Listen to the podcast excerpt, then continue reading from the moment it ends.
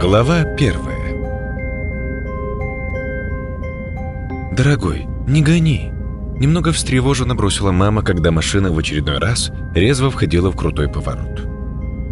«Хм», — ухмыльнулся дядя Олег, отмахиваясь от навязчивых предостережений. «Мы же еле-еле плетемся». Мальчик, который сидел на заднем сиденье автомобиля, испуганно взглянул на мужчину. Он видел только его затылок, но чувствовал, как дядя Олег сидит и широко улыбается, держа руль в одной руке. Он всегда улыбался и чувствовал себя слишком уверенно, даже когда эта уверенность была ничем не подтверждена. Например, дядя Олег был уверен, что очень нравился мальчику, хотя это было далеко не так. Мужчина ошибался, причем глубоко. Может, и сейчас его уверенность больше похожа на самоуверенность. Это пугало еще больше, тем более мама произнесла перед тем, как они отправились в путь. «Алик, может нам поехать завтра? Ты же выпил». Конечно, им надо было остаться. Мальчик хотел это закричать маме прямо в лицо. Хотел броситься к ней, обнять ее покрепче и сказать, чтобы они никогда никуда не уезжали. Чтобы они навсегда остались в своем маленьком уютном домишке, с которым было связано столько теплых воспоминаний. Но, конечно, он этого не сделал. Он очень мало в последнее время говорил с мамой, да и она мало уделяла ему времени. Она была очень занята этим ненавистным переездом. Он почти не выходил из своей комнаты после того, как умер папа, и просил всех называть себя просто мальчик. «Люша, ты себя хорошо чувствуешь?» Мама обернулась и взглянула на него. Губы и глаза ее были ярко накрашены, и он с трудом узнавал в ней ту свою маму.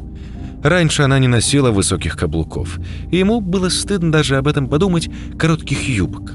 Когда папа был жив, она была милой, веселой, заботливой, чуткой. Она хорошо чувствовала его переживания и всегда находила для мальчика нужные теплые слова. Когда погиб отец, она часто была с ним, проводила много времени у его кровати перед сном, рассказывала ему интересные истории, чтобы он отвлекся от горя, которое свалилось на них. Но вот в их жизни появился дядя Олег, и она сильно изменилась. Она словно позабыла о сыне, иногда даже не ночевала дома. «Лешенька?» – переспросила она с легкой тревогой в голосе. Так называл его отец. Ему было больно, когда его называл так кто-то другой. Ему было легче, когда его называли «мальчик». «Нормально», – сквозь зубы хмуря брови произнес он – этого хватило, чтобы мама, тут же улыбнувшись и потрепав сына по голове, отвернулась и снова начала смотреть на дорогу, иногда хохоча, когда дядя Олег бросал какую-нибудь несмешную шутку. Она точно очень плохо стала чувствовать настроение сына. Это злило его. Он замыкался в себе и потихоньку начинал ненавидеть дядю Олега, так как видел, с какой любовью мама смотрела на него. Раньше она так смотрела на мальчика. Снова резкий поворот. Мама охнула и произнесла что-то невнятное. Мальчик не был уверен, но вроде это было одно из тех слов, которые ему самому произносить было запрещено.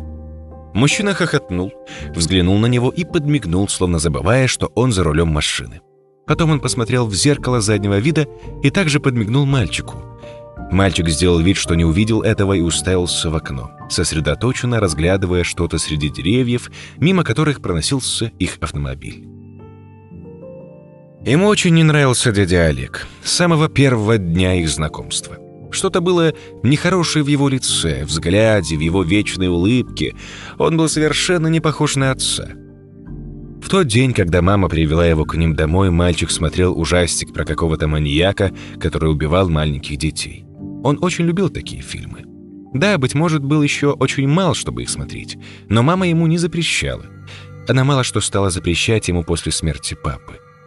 Глядя тогда на дядю Олега, он подумал, что тот очень похож на маньяка, который любит убивать людей. Конечно, он все это напридумывал себе, так как часто сравнивал героев фильмов с реальными людьми. Но мужчина ему очень не понравился, тем более он любил выпивать, отчего от него начинало неприятно пахнуть. И сегодняшняя поездка была не из первых, когда он садился пьяным за руль. И вот теперь они переезжают в дом дяди Олега. Мальчика это расстраивало еще больше. Он привык к дому, где жил до этого. Те стены помнили, как они вместе с отцом читали сказки перед сном. Там были живы воспоминания о том, как они пинали футбольный мяч на лужайке за домом, а теперь ему предлагали переехать в место, где не будет этих воспоминаний. Да еще рядом будет все время дядя Олег.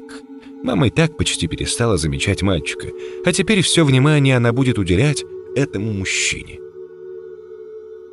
Уже стемнело, и дорога, по которой они ехали, ему не нравилась точно так же, как и эта поездка в целом. Узкая, с множеством крутых поворотов, безлюдная, им еще не встретилась ни одна машина. Кругом был густой лес, в котором в сгущающихся сумерках появлялись длинные темные тени. Можно было только представлять, что могло прятаться в этих тенях. Он вспомнил, как смотрел фильм, где семейная пара также ехала на машине по малознакомой пустынной дороге, и в итоге они попали в руки маньяка. Убийца подстроил им ловушку на дороге, чтобы они попали в аварию. На помощь к ним никто не пришел, и убийца медленно издевался над ними, убивая по очереди каждого члена семьи. «Прямо как здесь», — мелькнула мысль, по спине побежали мурашки, и он снова уставился в окно. Ему показалось, что он увидел чью-то тень среди деревьев, которая отделилась от других неподвижных теней и начала движение в сторону дороги. Но показалось ли? Да, его воображение, насыщенное фильмами ужасов, рисовало в голове всякие картины, но здесь было все более чем реально.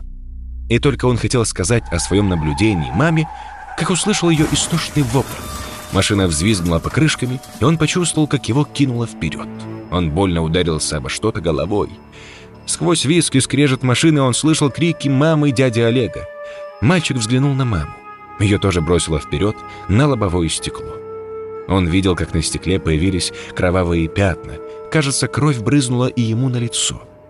Потом машина начала бешено вилять по дороге, словно намереваясь выбросить из себя пассажиров.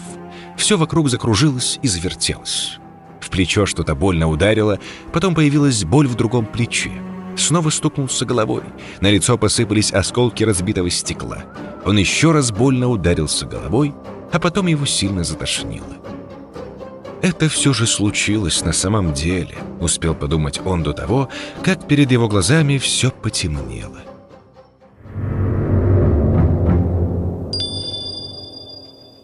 Глава вторая. Он не мог поверить, что с ним это произошло. Когда он очнулся, когда понял, что оказался в незнакомом месте, он обо всем догадался, ведь он был не глупым парнем. Все же он увидел в лесу человека. Правильнее сказать, маньяка. Иначе зачем незнакомец устроил на дороге ловушку, в которую попала машина, где ехал он, мама и дядя Олег? Невольно мальчик вспомнил тот фильм, где погибла вся семья от руки психопата. Ему стало очень страшно. Он оказался в лапах маньяка. В голове еще стоял шум от удара, да и плечо ныло от боли. А может быть, боль была не из-за аварии, а маньяк издевался над ним, пока он был без сознания. Все эти мысли, которые сейчас роились в его голове, внушали не меньший страх, чем место, где он очнулся. Мальчик огляделся. В комнате никого, кроме него, не было. Ни мамы, ни дяди Олега. Мама. Опять вспомнил тот фильм. Женщина умерла, первая спасая сына. А если мама тоже пыталась его защитить, пока он был без сознания? Ему захотелось расплакаться, но он знал, что слезами здесь не поможешь. Он уже плакал, когда не стало папы. Но от этого легче не стало. И он решил больше никому не показывать своих слез и свою слабость. Тем более маньяк мог прямо сейчас подсматривать за ним в какое-нибудь секретное окошко. Он еще раз оглядел комнату. Она не была похожа на комнату в доме маньяка, какими мальчик видел их в фильмах. Не свисало с потолка никаких цепей или крюков, на полу не было видно крови, за стенами не раздавалось ужасных звуков. Но и он оказался не в фильме. Он никогда не был в настоящем жилище маньяка. Односпальная кровать, заправленная чистым бельем, стул и стол, полка с какими-то книгами и цветок в горшке на подоконнике. Окно. Он резко вскочил и, хромая от боли в левой ноге, подбежал к нему. Но тщетно. На окне была толстая решетка, а за окном был только густой темный лес. Дом находился в лесной глуши. Конечно, где же еще находиться дому маньяка? Надо было что-то делать. Возможно, маньяк не знал, что он очнулся. Мальчик повернулся и посмотрел на стол. На нем были разбросаны какие-то бумаги. Когда он, ступая как можно тише, подошел ближе к столу, то увидел, что это были газеты, точнее, вырезки и отдельные страницы. Дрожащей ручкой он взял ближайшую к себе страницу из газеты. «Гатчинский вестник», — медленно прочитал он. Под названием газеты была размещена статья и небольшое фото, на котором был запечатлен он, мама и дядя Олег. «Никто так и не знает, куда пропали эти люди», — кричал заголовок. Он сглотнул и начал читать дальше. Полиция в недоумении. По словам очевидцев, автомобиль, в котором находились эти люди, видели отъезжающим от дома по улице Цветочная, 47. Они выехали из города, и больше их автомобиль никто не видел. Закружилась голова. Стало совсем нехорошо. Он с трудом удержался на ногах. Худшие опасения подтвердились. Они просто исчезли, пропали, и никто не знает об их местонахождении. Глубоко вздохнув, совладав с тревожными чувствами, он сложил аккуратно листок газеты и убрал его в карман шорт. Потом взял другой. На фото был изображен уже только он. Фото занимало чуть ли не полстраницы, а подпись гласила «Вы не видели этого мальчика?»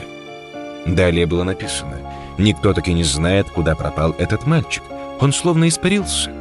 12 июля они выехали вместе с мамой и их близким другом на автомобиле из города в южном направлении. С тех пор их судьба неизвестна. Можно было все это дальше не читать. Было очень страшно. Никто не догадывался, что с ними произошло. Никто не знал, где они сейчас. Маньяк все подстроил идеально. Он аккуратно сложил и этот листок и убрал в карман. Он почувствовал, как бумага моментально намокла, так как у него сильно вспотели ладошки. Сколько же он уже здесь пробыл, раз газетчики уже знали, что они пропали? И что стало с мамой и дядей Олегом? Он услышал шаги. Там, за дверью, кто-то медленно приближался все ближе и ближе к комнате.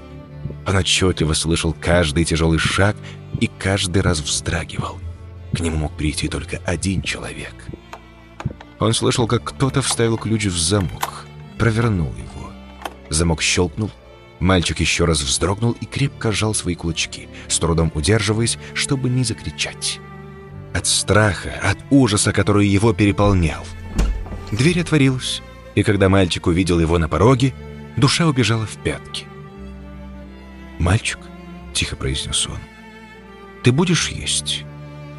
«Интересно», — успел подумать мальчик, — «он просто так назвал меня мальчиком, или он знает, что я хочу, чтобы меня так называли? Может, он узнал об этом от мамы? Может, он пытал ее, чтобы добиться этого?» Незнакомец ухмыльнулся. Все внимание приковала эта улыбка. Нехорошая была улыбка, звериная. Возможно, так хищник в диких джунглях скалится на свою жертву. Запахло жареной картошкой и луком. Только теперь мальчик понял, что очень хочет есть. Голод немного заглушил страх. Тем более, если этот мужчина решил его сейчас накормить, то не собирался делать ему ничего плохого. По крайней мере, мальчик не помнил, чтобы маньяки убивали своих пленников во время их трапезы. Мужчина подошел ближе к столу. Мальчик вздрогнул и отбежал к дальней стене. Мысли в беспорядке носились в его голове и кричали, чтобы он сделал какой-нибудь безумный поступок. Губы дрожали, он еле стоял на ногах. Незнакомец снова ухмыльнулся, а потом поставил тарелку с едой на стол и отошел назад, к двери. Какое-то время они молча смотрели друг на друга. Мальчик ощущал на себе его изучающий взгляд – не было в нем ни злости, ни злобы.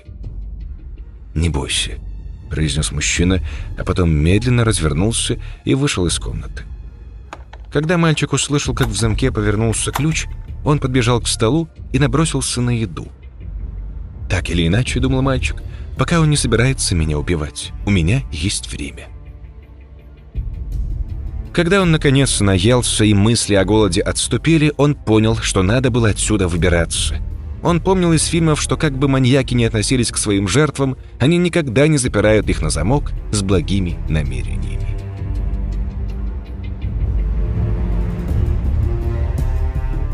Глава третья. Он подошел к окну и попробовал дернуть решетку. Тщетно. Она была крепко приварена. Страх никак не хотел отпускать его, он становился только все более сильным. Все его пугало. Комната, хоть она и выглядела довольно безобидно, шаги незнакомца за стенкой, эта решетка на окнах, темный лес за окном. Ему казалось, что он чувствует какой-то неприятный запах, который тоже тревожил его. Его мозг рисовал ужасные картины, с чем мог быть связан этот запах. Нет, запах точно был. Он принюхался. Запах шел из-за двери. Ступая как можно тише, чтобы пол предательски не скрипнул, он подошел ближе к двери. Замер. За дверью не было слышно никаких звуков. Мелькнула мысль, что маньяк, может, только этого и ждал. Может, он стоял за дверью, и сейчас она неожиданно распахнется перед его носом, и незнакомец накинется на него. Он отмахнулся от этой мысли, которая предательски цеплялась к нему. Он здраво рассудил, что если бы маньяк хотел наброситься на него, то не ждал бы за дверью, а спокойно зашел бы в комнату и схватил бы его. Мальчик вспомнил, как выглядел мужчина, когда приносил ему еду. Он казался великаном с огромными ручищами. Мальчик подумал, что тот мог бы спокойно раздавить в этих руках мальчишку, если бы только захотел. Он сделал шаг ближе к двери, наклонился и осторожно заглянул в замоченную скважину. Мало что можно было разглядеть. Он затаил дыхание, так как ему казалось, что дышит он сейчас чересчур громко, и маньяк точно его слышит. Он сделал еще шаг к двери и пристально посмотрел в маленькое отверстие. Он увидел маму. Она лежала за дверью у противоположной стены. Мальчик видел ее лицо, ее стеклянный взгляд. Она не дышала и не шевелилась. Она лежала в какой-то неестественной позе, Одна нога была вывернута, на лбу и на руках он видел кровь. «Боже!» — кричал его разум. «Что он с ней сделал?» Он никогда не видел мертвых людей, а тем более это была его мама. Его затошнило, по щекам побежали слезы. Он больше не мог держаться. Мама была мертва. Сначала погиб отец, теперь мама. Он остался совершенно один. Мальчик думал, зачем этот мужчина так поступал? Зачем убил маму и мучил ее перед смертью? И что будет теперь с ним? Внутри все похолодело. Вот откуда шел этот неприятный запах. Приступ тошноты стал сильнее. Едва сдерживая дрожь и слезы, он вернулся к кровати и сел на нее. Стоило ему закрыть глаза, он снова видел маму. Больше она не будет ему улыбаться. Больше она не будет рассказывать ему сказки перед сном. Она больше никогда не прикоснется к нему своими нежными, теплыми руками. Сил больше не осталось. Он разрыдался и упал на кровать. Он не знал, сколько пролежал на кровати. Но когда он поднял голову, за окном было темно. С трудом от страха и горя он поднялся с кровати, подошел к столу. Взял еще одну газету. На ней были изображены он и мама.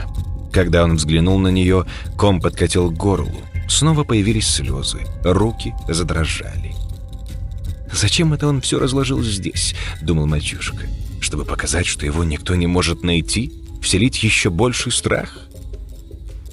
Ладошкой мальчик смахнул слезу щеки. «Нет, просто так он не сдастся. Он должен отомстить самому». Он решительно обошел стол и заглянул в ящики. Но ничего, кроме фломастеров и карандашей, там не нашел. Конечно, наверняка маньяк не был дураком, чтобы оставить ему что-то, хоть отдаленно напоминающее оружие. Он нахмурился. Никакие толковые идеи не приходили ему в голову. Как быть? Он был лишь мальчик, мальчик, который хотел отомстить. Что он может сделать против взрослого, здорового мужчины? Снова послышались шаги. Каждый шаг становился все громче. Мальчик вернулся к кровати и сел на нее. Страх немного отступил.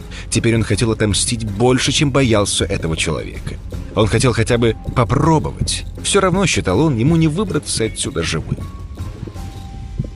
Маньяк вставил ключ в замоченную скважину. В этот раз он открывал дверь немного дольше, и когда дверь отворилась, мальчик понял почему. Мужчина с трудом стоял на ногах. Пошатываясь, он переступил порог и, словно не замечая мальчика, прошел мимо, усаживаясь на стул. Он низко опустил голову и начал бормотать что-то невнятное.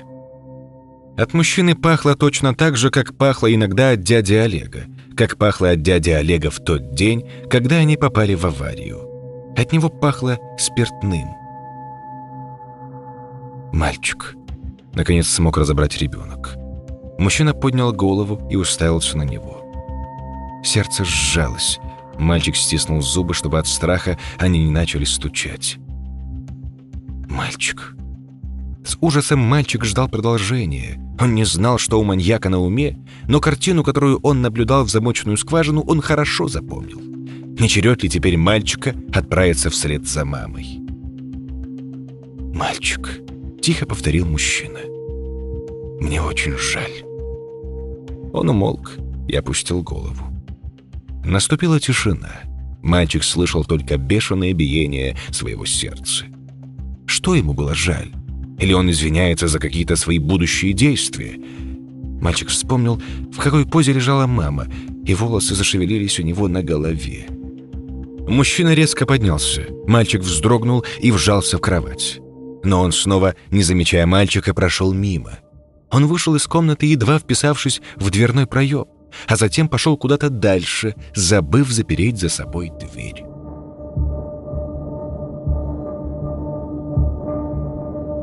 Глава четвертая. Мальчик не смел пошевелиться.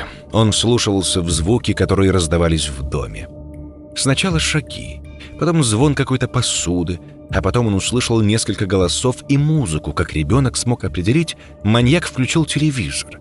Он продолжал вздрагивать при каждом звуке. Но чем больше он вслушивался, тем больше в нем крепла уверенность, что у него появился шанс выбраться отсюда. Он не сводил взгляд с открытой двери. Каждое мгновение он ждал, что мужчина вернется и захлопнет дверь. Но этого не происходило.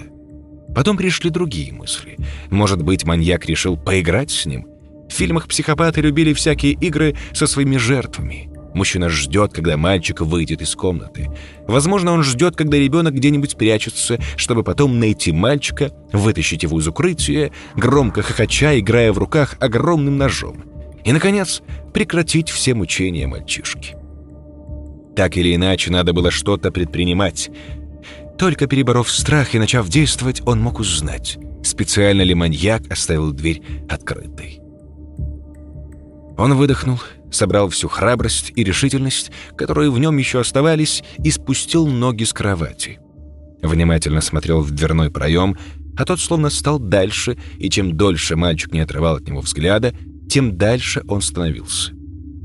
Мальчишка чувствовал, как сильно дрожали его коленки, как от пота намокла его рубашка, как где-то глубоко внутри холодный ком становился все больше и больше. Но он сжал кулачки и тихонько, как мышка, направился к двери. С замиранием сердца он выглянул в коридор, но тело мамы больше там не лежало. Не было видно никаких следов. Видимо, маньяк спрятал тело или... О боже! Иногда же в фильмах маньяки были настолько безумны, что могли есть своих жертв. Но об этом мальчик думать не хотел. Он аккуратно переступил порог комнаты и замер. Вслушиваясь в дом, он определил, что кроме далекого бормотания включенного телевизора больше ничего не слышно. Мальчик осмотрелся, в коридоре было темно, но не страшно. Так же, как и в комнате, здесь не было тех страшных вещей, которые показывают в фильмах про маньяков. Мальчик направился дальше. Сначала мелькнула мысль поискать выход, но потом он вспомнил о маме. О том, в каком виде он ее увидел. «Нет», — думал он, — «маньяку надо отомстить за ее смерть». Он шел все дальше. Звук телевизора становился все громче. Кто-то смеялся, играла какая-то приятная мелодия. Он остановился на пороге комнаты, в которой горел свет, и откуда доносился непринужденный разговор героев какого-то фильма или передачи. Да, маньяк был пьян, возможно, он стал менее бдителен, но такие люди, насколько знал мальчик по ужастикам, опасны всегда. Даже если их убивают из оружия, стреляя в грудь, иногда они оживают и продолжают преследование героев. Надо быть осторожным. Он заглянул в комнату. Увидел огромный работающий телевизор, напротив него был диван. На диване сидел маньяк. Он расположился к двери спиной, поэтому не мог видеть мальчика. Дрожь пробирала ребенка все сильнее. Он сглотнул, но чувствовал, как пересохло его горло. Здравый рассудок кричал ему, чтобы он убегал, искал выход из дома и спасения. Бежал бы в лес, возможно, нашел бы дорогу, где можно было найти помощь. Но жажда отмщения разгоралась внутри все больше, и она не позволяла ему покинуть этот дом. А потом он услышал храп. Мужчина спал. На губах даже появилось подобие улыбки. Лучшего момента и представить было сложно. Тем более на столе рядом с диваном мальчик увидел пустую тарелку, у которой лежали вилка и нож. Мальчик подумал, что, возможно, именно таким ножом маньяк убивал его маму. Ребенок нахмурил брови. Взгляд стал жестким и холодным. В голове уже сложилась картинка того, что он собирался сделать. Он больше не боялся. Страху здесь не было места. Если он хочет сделать задуманное, то должен стать жестоким и решительным. Он зашел в комнату и тихонько подошел к столу. Он ждал, что в любой момент маньяк откроет глаза, сделает это в самый неожиданный момент, ведь так бывает в фильмах. Но это не произошло. Глядя на спокойное лицо мужчины, мальчик понял, что тот очень крепко спит. Маленькая ладошка ловко схватила нож со стола. Мальчик повернулся к мужчине, сделал осторожный шаг, встал почти вплотную к дивану. Мальчишка вздрогнул. Кулак, сжимающий нож, немного ослаб. Да, этот человек был убийцей, но он же не сделал мальчику ничего плохого. Можно уйти прочь, позвать полицию. Но перед глазами тот час появился бездыханный труп мамы. Заслуживал ли мужчина того, чтобы оставаться в живых? Он безжалостно убил человека, возможно, и не одного. Больше стараясь не думать о жалости, мальчик занес нож над головой тот самый момент, когда его рука уверенно начала опускаться на тело мужчины, тот открыл глаза. Мальчишка хорошо видел его взгляд. На мгновение ему показалось что-то знакомое в этом лице. Но было уже поздно останавливаться. Нож, прочертив дугу, молниеносно вонзился в шею маньяка. Мужчина удивленно выпучил глаза и хотел что-то выкрикнуть или сказать, но смог выдавить только хрип. Он подставил руки, чтобы защититься, и следующий удар пришелся в его выставленную ладонь. Лицо мужчины исказилось от боли. Крик-хрип стал громче, по руке побежала кровь. Новый удар пришелся ему в грудь. Мальчик не понимал, откуда в нем появилась такая жестокость, но он понимал, что он очень хотел отомстить за маму. Он не заметил, как начал истошно кричать, нанося безжалостно удары в тело мужчины снова и снова – Какое-то время мужчина еще пытался защититься, но было нанесено столько ударов и столько крови было вокруг, что он вскоре замер. На лице зияли ужасные уродливые раны, и теперь мальчишка не мог найти в этом лице ничего знакомого. Оно было и лучше. Мальчик чувствовал, как на него навалилась слабость и усталость. От заточения, от страха, от того, что он сделал. Он выронил нож из рук и медленно побрел прочь из комнаты.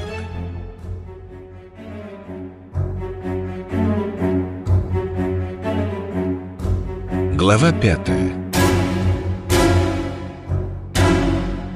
Он сидел на крыльце дома, который не был ни капли страшным. Теперь мальчик снова узнал эти ступеньки, эту дорожку от дома, небольшой садик перед ним. После той аварии дядя Олег решил его взять себе, и это был его дом. Врачи, конечно, были против, так как состояние мальчика было более чем опасным, но дядя Олег имел достаточно денег и связей, чтобы переубедить их. Теперь он снова все вспомнил. Он обтер ладошку, запачканную кровью, о шорты, и запустил руку в карман, чтобы достать листы газеты, которые он спрятал. «Да», — покачал головой он. «Теперь он все видит совсем по-другому». Первый листок, где были изображены он, мама и дядя Олег, теперь пристал совсем другим. Нет, фото не изменилось, но вот текст... Прошло меньше месяца с момента страшной аварии, в которой погибла женщина — как всем известно, мальчик очень сильно переживал смерть мамы, что и сказалось на его психическом состоянии. Врачи утверждали, что его чересчур впечатлительный ум придумал другой, отличный от нашего мир, куда он иногда погружался. Да, теперь мальчик понимал, что видел маму не в доме, а там, сразу после аварии. Она лежала на асфальте. Он видел ее труп, и именно тогда в его сознании что-то щелкнуло, переключилось. Он развернул второй листок, где был изображен только он. Лечение подростка, который пережил страшную аварию, протекает очень тяжело. Врачи настоятельно рекомендуют положить мальчика в больницу, но Олег Перковский отказался. Человек с большим сердцем. Больше всего врачей пугает то, что иногда мальчик, погружаясь в свой созданный мир, видит вокруг убийц, которые угрожают его жизни. Возможно, всему виной огромное количество фильмов ужасов, которые, как признался сам мальчик, он пересмотрел. На третьем листе, где был изображен он и мама, была подпись. Мальчик сказал, что никогда не простит смерть мамы. Как нам всем известно из анонимных источников, Олег Перковский, который находился в тот вечер аварии за рулем, был пьян. Правда, ни одна экспертиза этого не подтвердила. Мальчик сжал этот листок бумаги. Да, теперь он вспомнил все. Глаза снова зло засверкали. Он помнил маму, которая лежала на асфальте, помнил дядю Олега, который так до конца в тот вечер не понял, что произошло. Но когда он понял, то он посчитал, что виноват в трагедии и решил забрать мальчика к себе. Иногда по вечерам, когда он был снова сильно пьян, он приходил к мальчику и говорил, что ему очень жаль.